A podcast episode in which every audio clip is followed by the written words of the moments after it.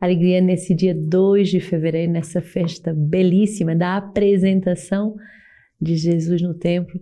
Queremos ter a alegria de uh, apresentar as nossas vidas também ao Senhor, oferecê-las de novo e de modo muito particular toda a vida consagrada, toda a vida religiosa, todos os mosteiros, todas as ordens contemplativas, apostólicas, de renovar essa oferenda das nossas vidas inteiramente consagradas a Deus.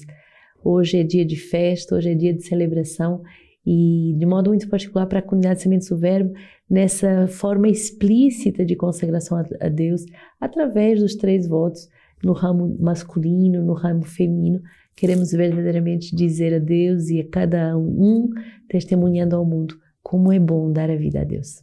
Gratidão de termos sido escolhidos por Deus para sermos apresentados a Deus e consagrados nessa vida inteiramente doada à nova evangelização.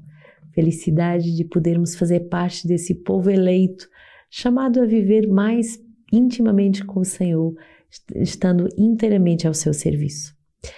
Número 55 uh, eh, do nosso livro de vida nos mostra que a nossa vida justamente é uma vida de oração que acolhe os carismas com alegria.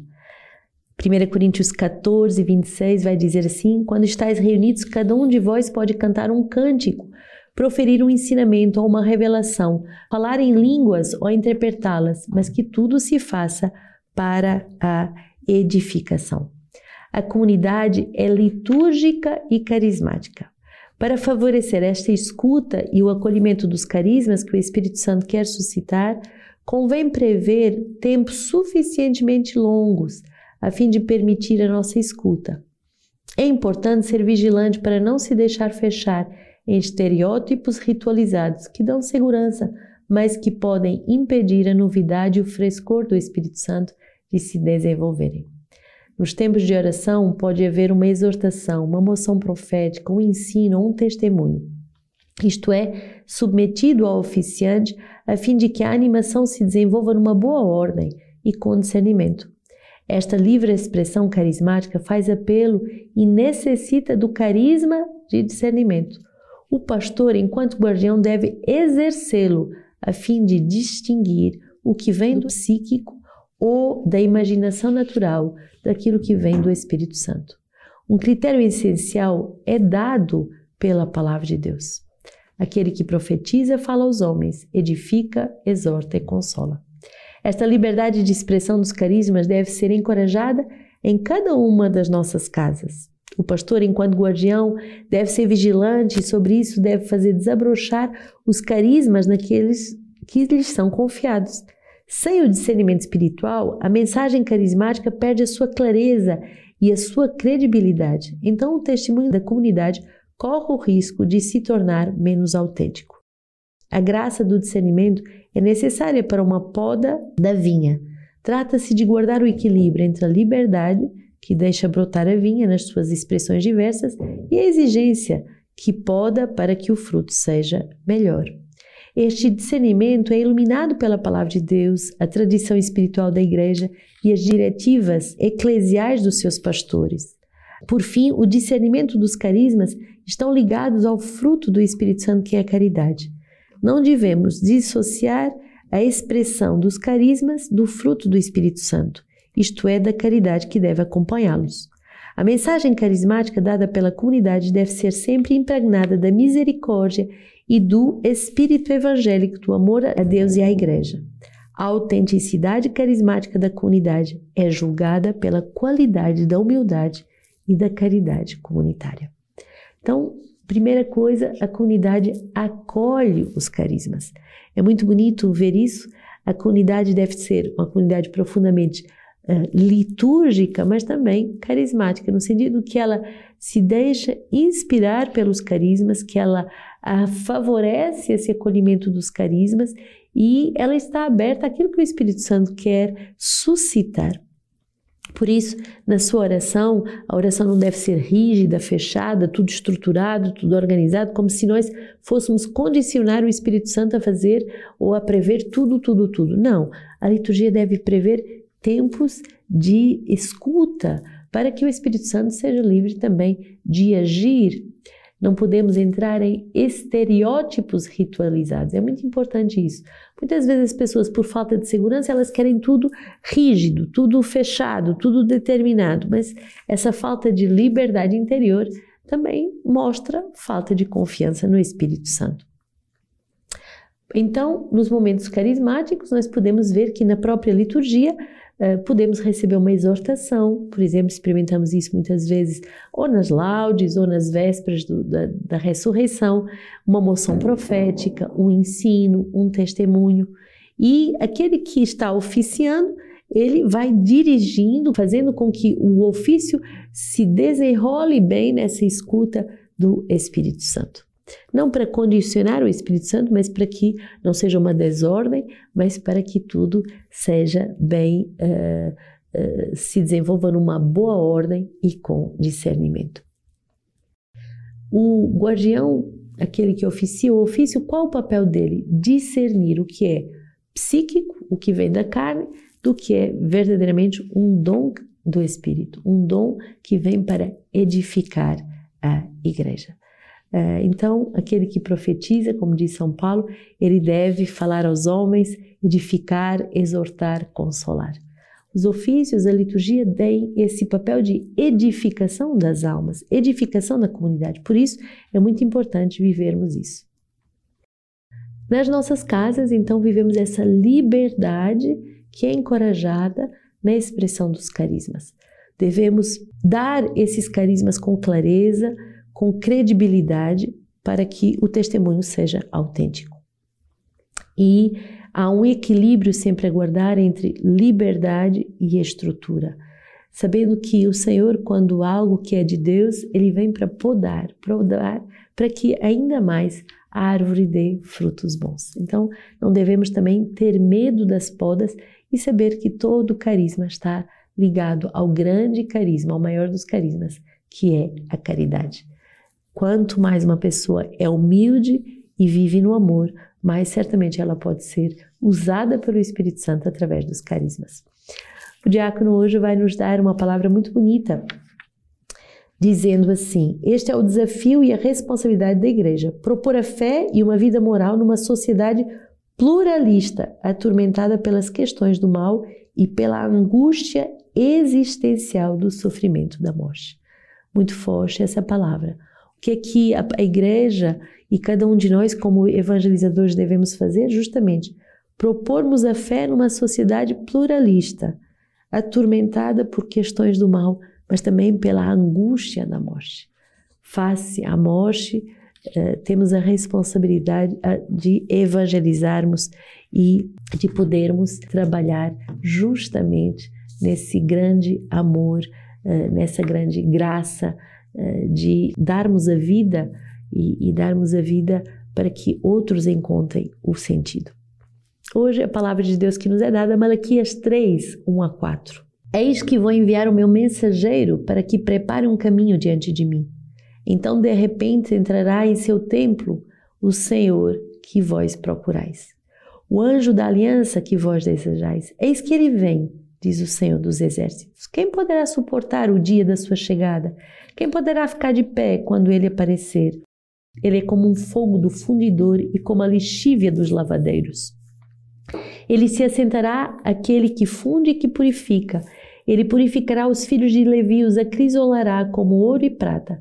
Eles se tornarão para o Senhor aquele que apresenta uma oferenda conforme a justiça. A oferenda de Judá e de Jerusalém será então agradável ao Senhor, como nos dias antigos, como nos anos passados grande graça dessa uh, certeza de que o Senhor vem e vem para nos purificar. A obra de Deus é como esse fogo, como essa lexívia que vem para nos tornar brancos como a neve, para nos purificar e fazer essa obra agradável ao Senhor, essa justiça divina que é nos ajustar à sua vontade. Salmo 23 Levantai, ó portas, os vossos frontões. Elevai-vos, antigos portais, para que o Rei da Glória entre. Quem é este Rei da Glória? É o Senhor, o forte, o valente, o Senhor, o valente das guerras.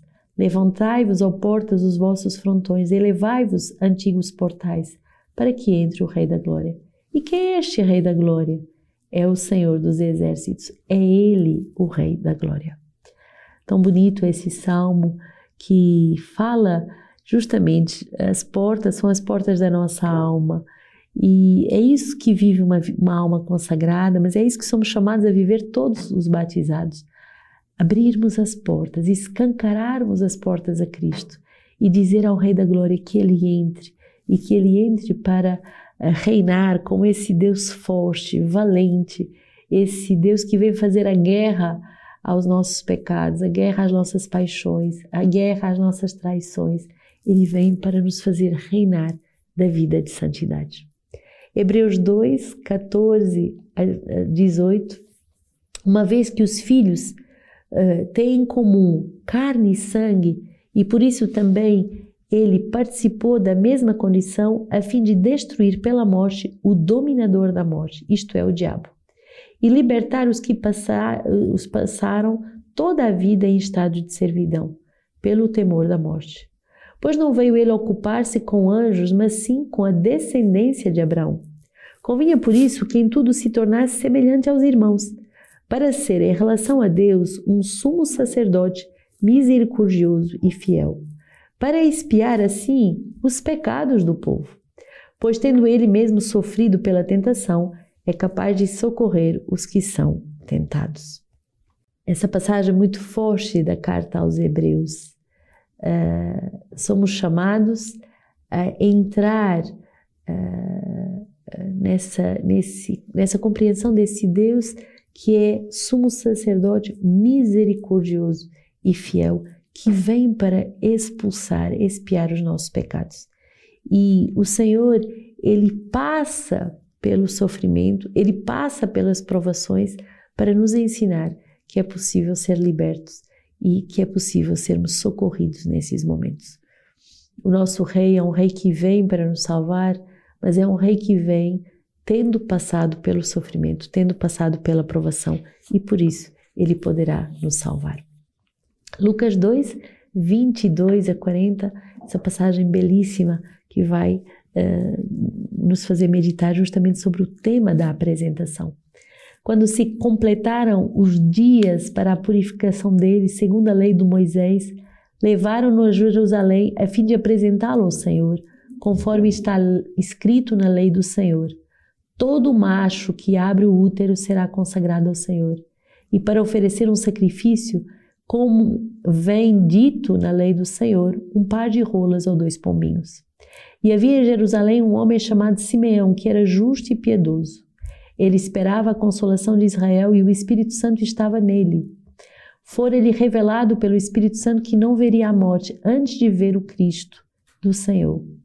Movido pelo Espírito, ele veio ao templo, e quando os pais trouxeram o menino Jesus para cumprir as prescrições da lei a seu respeito, ele o tomou nos braços e bendisse a Deus, dizendo: Agora, soberano Senhor, podes despedir em paz o teu servo, segundo a tua palavra. Porque meus olhos viram a tua salvação, que preparaste em face de todos os povos. Luz para iluminar as nações e glória do teu povo Israel. Seu pai e sua mãe estavam admirados no que diziam dele. Simeão abençoou-os e disse a Maria, a mãe: Eis que este menino foi colocado para a queda e o suerguimento de muitos em Israel, como um sinal de contradição. E a ti uma espada transpassará a tua alma, para que se revelem os pensamentos íntimos de muitos corações. Havia também uma profetisa chamada Ana, de idade muito avançada, filha de Fanuel, da tribo de Asser. Após a virgindade, vivera sete anos com o marido. Ficou viúva e chegou aos 84 anos e não deixava o templo, servindo a Deus dia e noite com Jesus e orações. Como chegasse nessa mesma hora, agradecia a Deus e falava do menino a todos os que esperavam a redenção de Jerusalém. E terminando de fazer tudo conforme a lei do Senhor, voltaram a Galileia para Nazaré, sua cidade. E o menino crescia, tornava-se robusto, enchia-se de sabedoria e a graça de Deus estava com ele. Tão bonito essa apresentação do menino no templo, essa lei do Senhor em que todo o macho uh, que será consagrado ao Senhor.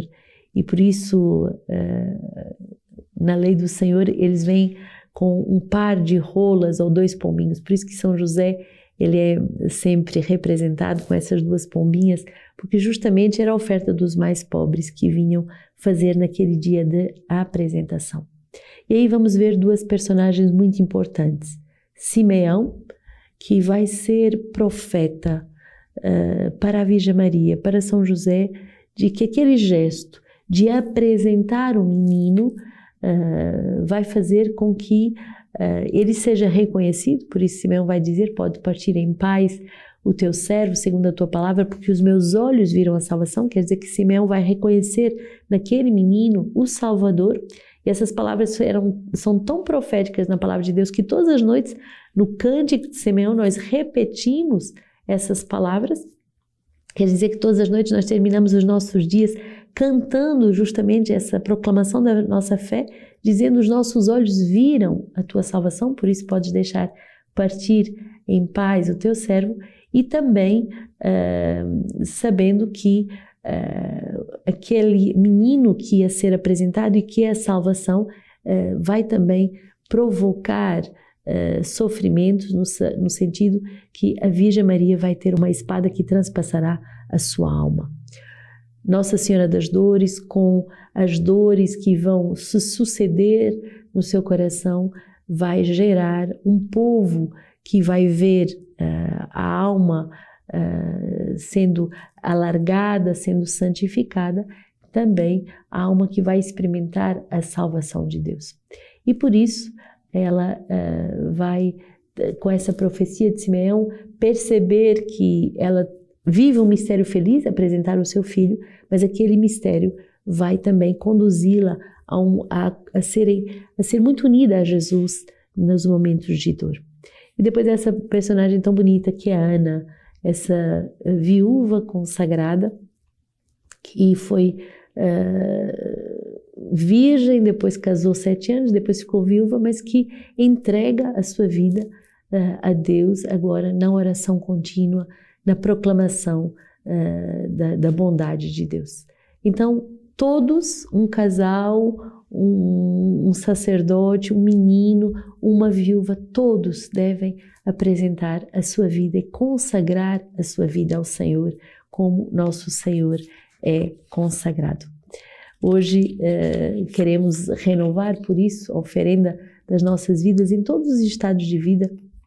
Claro que vida consagrada é, é guardado esse termo para aqueles que fazem votos, então, os irmãos, as irmãs que na nossa comunidade têm hábito, mas de, de, das famílias nós falamos de consagração de vida. Hoje, uma palavra de São Sofrônio, bispo do século VII, que vai nos falar eh, dizendo assim: Hoje a luz veio ao mundo e dispersou as sombras que o cobriam. O sol que nasce do alto nos visitou e iluminou os que jazem nas trevas. Este o significado daquilo que hoje celebramos. Por isso, caminhemos com lâmpadas nas mãos, trazendo as luzes, não apenas simbolizando que a luz já brilhou para nós, mas também para anunciar o esplendor maior dela que nos virá no futuro. Por esse motivo, vamos todos juntos, corramos todos juntos ao encontro de nosso Senhor e avancemos todos resplandecentes, iluminados por esse fulgor Vamos todos ao seu encontro, como o velho Simeão, como a Ana, vamos todos ao seu encontro, pois a salvação de Deus para nós foi preparada.